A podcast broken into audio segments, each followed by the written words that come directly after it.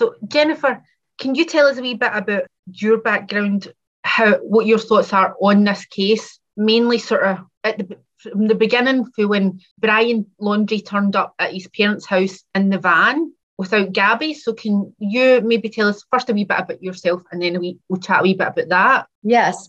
So, my background is I spent 28 years in federal law enforcement, 25 years with the Federal Bureau of Investigation. My specific background is primarily violent crime, gangs, organized crime, and then some foreign counterintelligence in the Weapons of Mass Destruction Division. Um, I also was a member of the Houston SWAT team, the Dallas SWAT team, as well as the San Juan SWAT team and top firearms for many years for the FBI. So you've worked a lot of huge cases, but what what are your thoughts on this case? I mean, if we go back to the beginning of this case, you know, there's a young couple who've gone off on an adventure, and then one of them comes home in the other one's van by themselves. You know, what do you make of this whole case? Well, when I first got involved in the case, uh, there was a lot of unanswered questions. It, this case just strikes you as one of these that doesn't make sense until you really realize what is at the core of the case. And the core of the case is a horrible domestic violence component. Yeah. And that is this couple was together and on the ostensibly they were extremely compatible. They were having this beautiful journey. They looked like a cute, in love young couple. And it was only when the layers were really peeled back over time that you saw this was a horribly controlled young lady mm-hmm. through, I believe, a lot of emotional uh, abuse and uh, physical abuse. And you really got to see what was happening when that camera was turned off. Yeah, um, and that's what I was going to say because we did get to see some of it on the police camera, the police footage, um, and it seemed like, although they were taking his side mainly, you could tell that she didn't want to be left behind, and he takes the van or the or phone or whatever, and I almost feel like you could tell just from that video that what was happening. Well, I think if you look at who was joking around with the police, who was putting on a calm, cool exterior, you know, nothing's wrong, in my opinion, was just at the pinnacle of manipulation in this mm-hmm. case. I mean, that particular moment just shows how good he is at manipulating his circumstances. And then you look at the juxtaposition of that, which is Gabby Petito, completely broken, crying, emotionally just sad and tormented, not believing in herself. If you listen closely to all the words she said during that video, this is a woman who was completely broken. Yeah. Um, and that was so evident when you just look at those two videos side by side. Yeah. Um. So tell, I want to speak a wee bit more about the domestic domestic violence because I feel like this case that's been forgotten about because of how everything else that's happened in the case. What are your thoughts on what's happened since and since he came home and his parents? Because a lot of people have mentioned his parents quite a bit. Yes, the parents took quite a unique and completely unexpected position from the very beginning. When the police knocked on their door to inquire, about Gabby Petito and her being missing on the 11th, they decided not to speak and, in fact, handed them a card indicating to contact their attorney. This is absolutely not what most people do who are concerned about a loved one, a daughter, a future daughter-in-law, um, them lawyering up the all the family, not just the parents, but Brian Laundrie, was yeah. lawyer at that point. Yeah. So it begged the question, why? Yeah. Why? Because of course at this point there was no body. Yeah. And do you think that's why this case has got so much attention because they've acted the way they've acted? I think it's a lot of things. First of all, she was a vlogger. They were part of the hashtag van life, which is a movement, certainly in the United States, where people are trying to make their lives simpler, sell everything off, buy a van, and take in nature and sort of see, you know, what everything has to offer in sort of a very simple way. And she was vlogging all of that. So mm-hmm. she had, um, you know, a huge number of people following her. So people knew about her. But I think the real reason that people just have clamored onto this case is she's so relatable. Mm-hmm. She was kind and sweet and funny. Yeah. And I equate it to like a snow globe. You have this beautiful snow globe uh, with this beautiful, idyllic landscape. And then the snow globe was dropped yeah. at Moab and we saw what it really was about. And all that has become overshadowed with how the parents have acted, yeah. what they've chosen to do. Um, Brian Laundrie's disappearance and then being found by his parents. It's so sensational and really right out of a bad movie script that the whole domestic violence piece, which is really at the center of this case, has been lost. Yeah, and I think that's something that's got to me about this case is I have a daughter who's in university right now, um, and as a as a parent of a, do- a, daughter who's grown up, it's it's quite scary. You know, you feel like you, could, you want to protect her, but you know, and I think that's kind of what's got to me about the whole case. But talking about Brian's parents again, for listeners here, we're in Scotland. Can you tell them a wee bit about what that would it was like there? Because he was found in a what was a swamp, wasn't it? We don't really understand the sort of landscape, I guess. Sorry, us it feels strange that his parents went in right after the police had been searching for five weeks, and then the parents have gone in the next day and found him, um, you know, or found his belongings. So, can you explain a wee bit about that? That just seems strange. It does seem strange because I think all of us, after a five week intensive search with quite sophisticated techniques with dogs, with hundreds of police officials doing very specific grid searches. How could all of this have been missed? But it's not hard to understand if you really do understand how these searches take mm-hmm. place. And that is initially when the complaint came in, this was the prime location they searched because his car had been parked there very near this entrance. And it was where the parents had communicated with police that he liked to go down this particular path. So law enforcement swoops in with all their techniques and they look at this precise area. However, we had great rains. And it's difficult to understand unless you live in Florida. And I live in Florida. The water rises and rises. I have looked out our back and not been able to see a shred of grass. Mm-hmm. It looks like a lake. It can look like a lake. And it takes quite a very long time, of course, as water rains continue to come to recede. And even when it recedes, it's not like a lake or, or not like a river or an ocean that there's movement. It literally just goes down and then ends up being a swampy silt where things can lay. And so when the FBI went in and law enforcement went in and dogs went in, this was a huge lake, if you will, a mm-hmm. big pond, many, many feet deep. And law enforcement couldn't get close enough. So they conduct their grid search. And this is a about a 24,000 acre reserve. Yes. And they had to move on.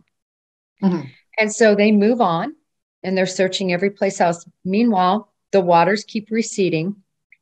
I believe whoever was in charge of the investigation, I shouldn't say whoever, it would have been the head of the Tampa Bay office, the SAC, uh, in conjunction with the other SAC in Denver, who has the overall jurisdiction of the case. I believe they decided listen, this has been all these weeks and this huge amount of manpower and time extended. We have to rail back. And my guess is the case agents on the case said, listen, just give us one more go. We believe this to be the area.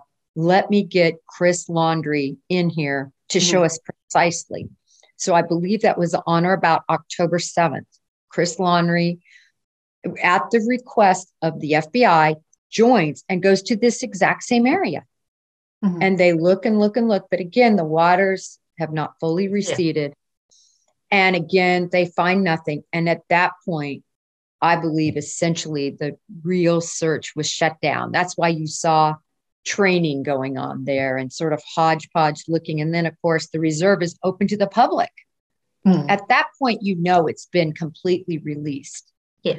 yeah. And I think the parents a hundred percent believed he had gone in there and they wanted to go see. And they did the minute they had the opportunity.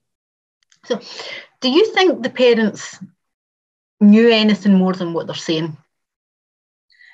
If you are asking me, do I think that they knew what happened to Gabby Petito? Do I think they know that their son was responsible for her demise? I think it is very likely.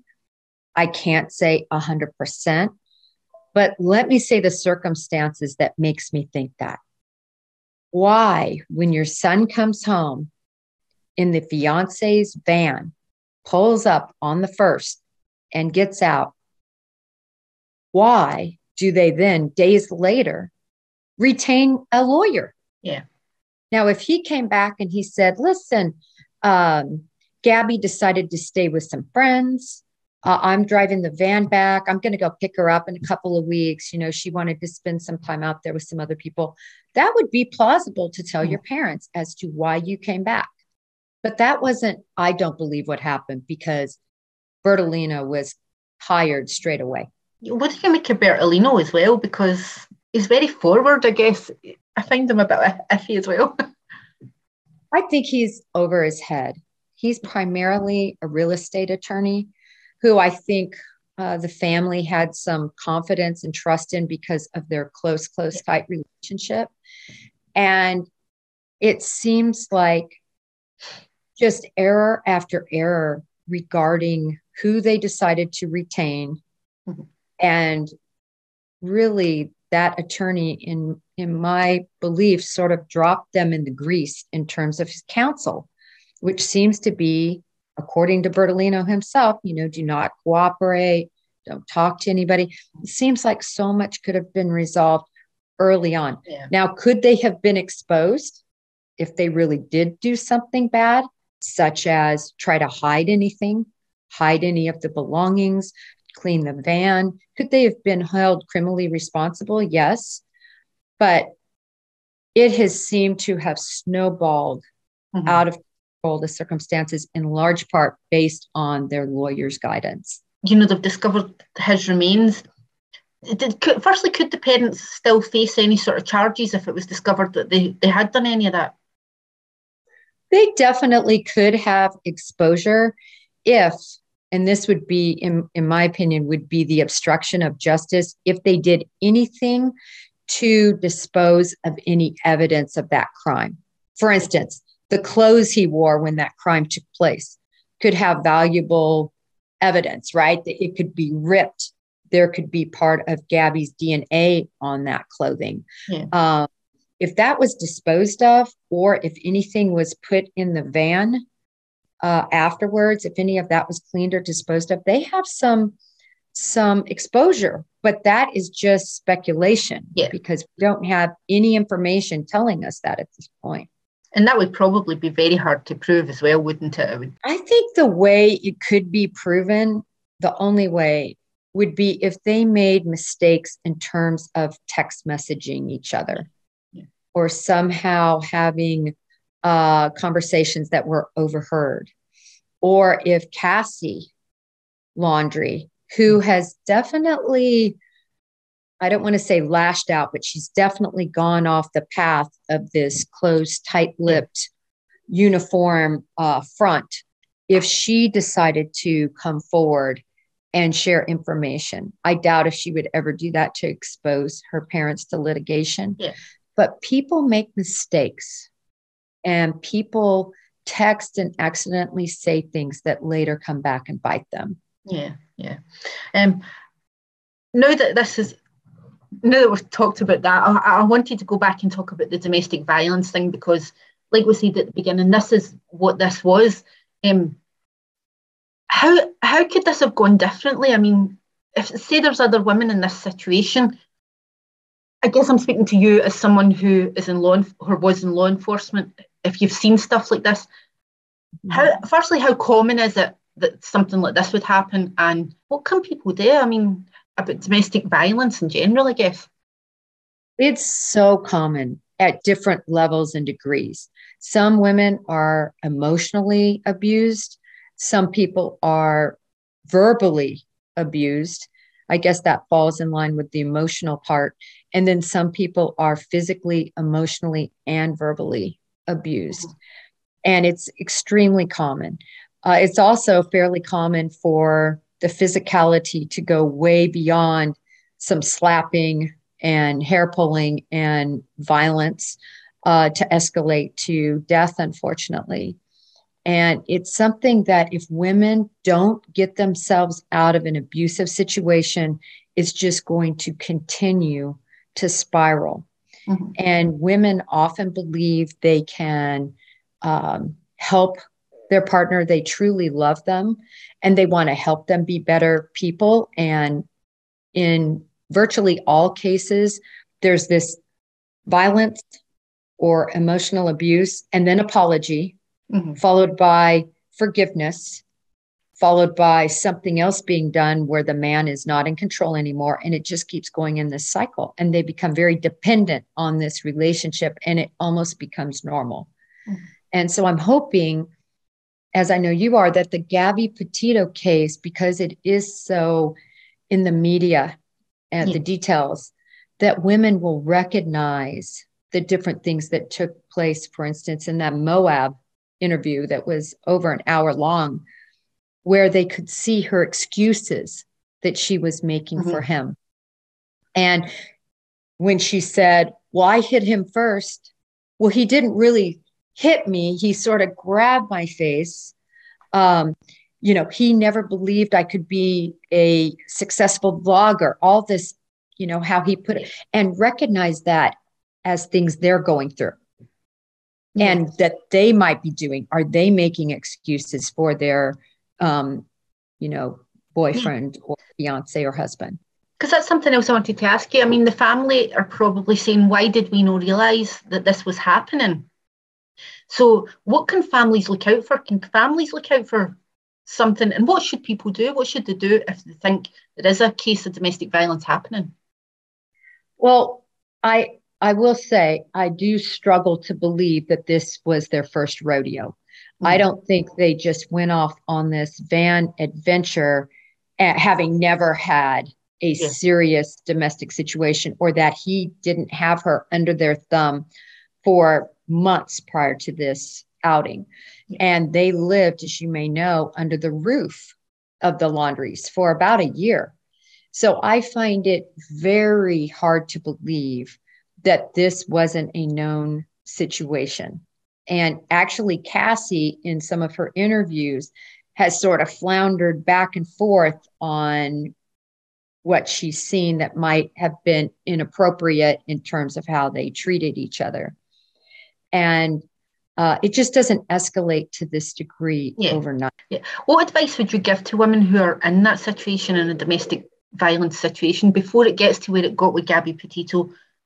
What advice would you give to them? What would you say? I would say this. First of all, the reason people don't leave their situations is they don't think they have a way out financially. Typically, it's all sadly about finances. And I would say to those women, you in most cases they do have a support system whether it's their mom and dad or a sister a sibling a best friend.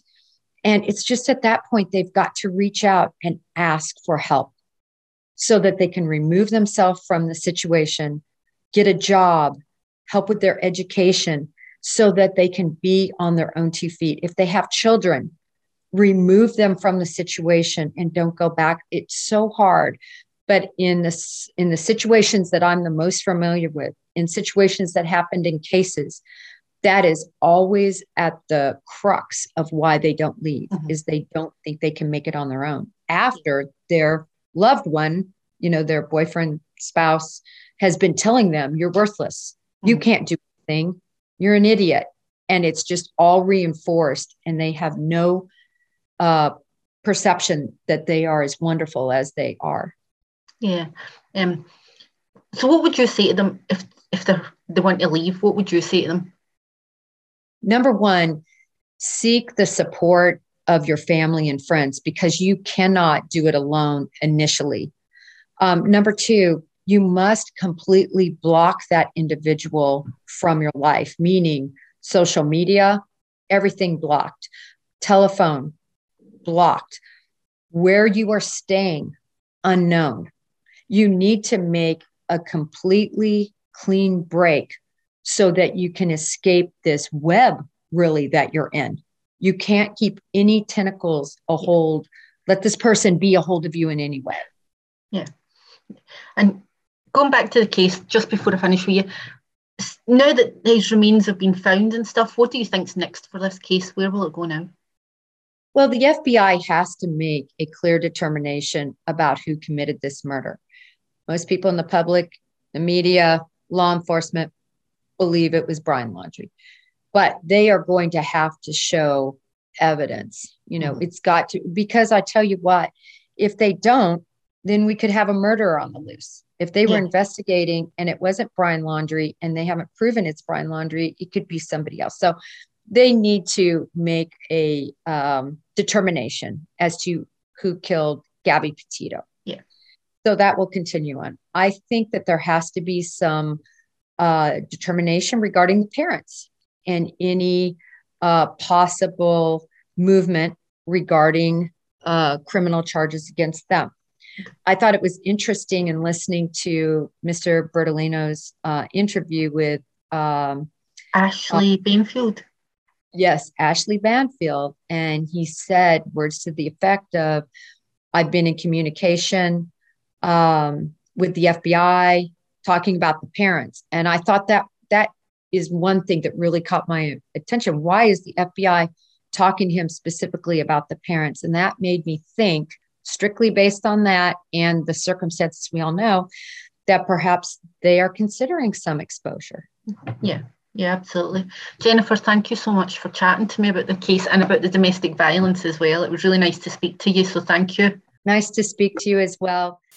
Christina Littleson, Pulse 98.4.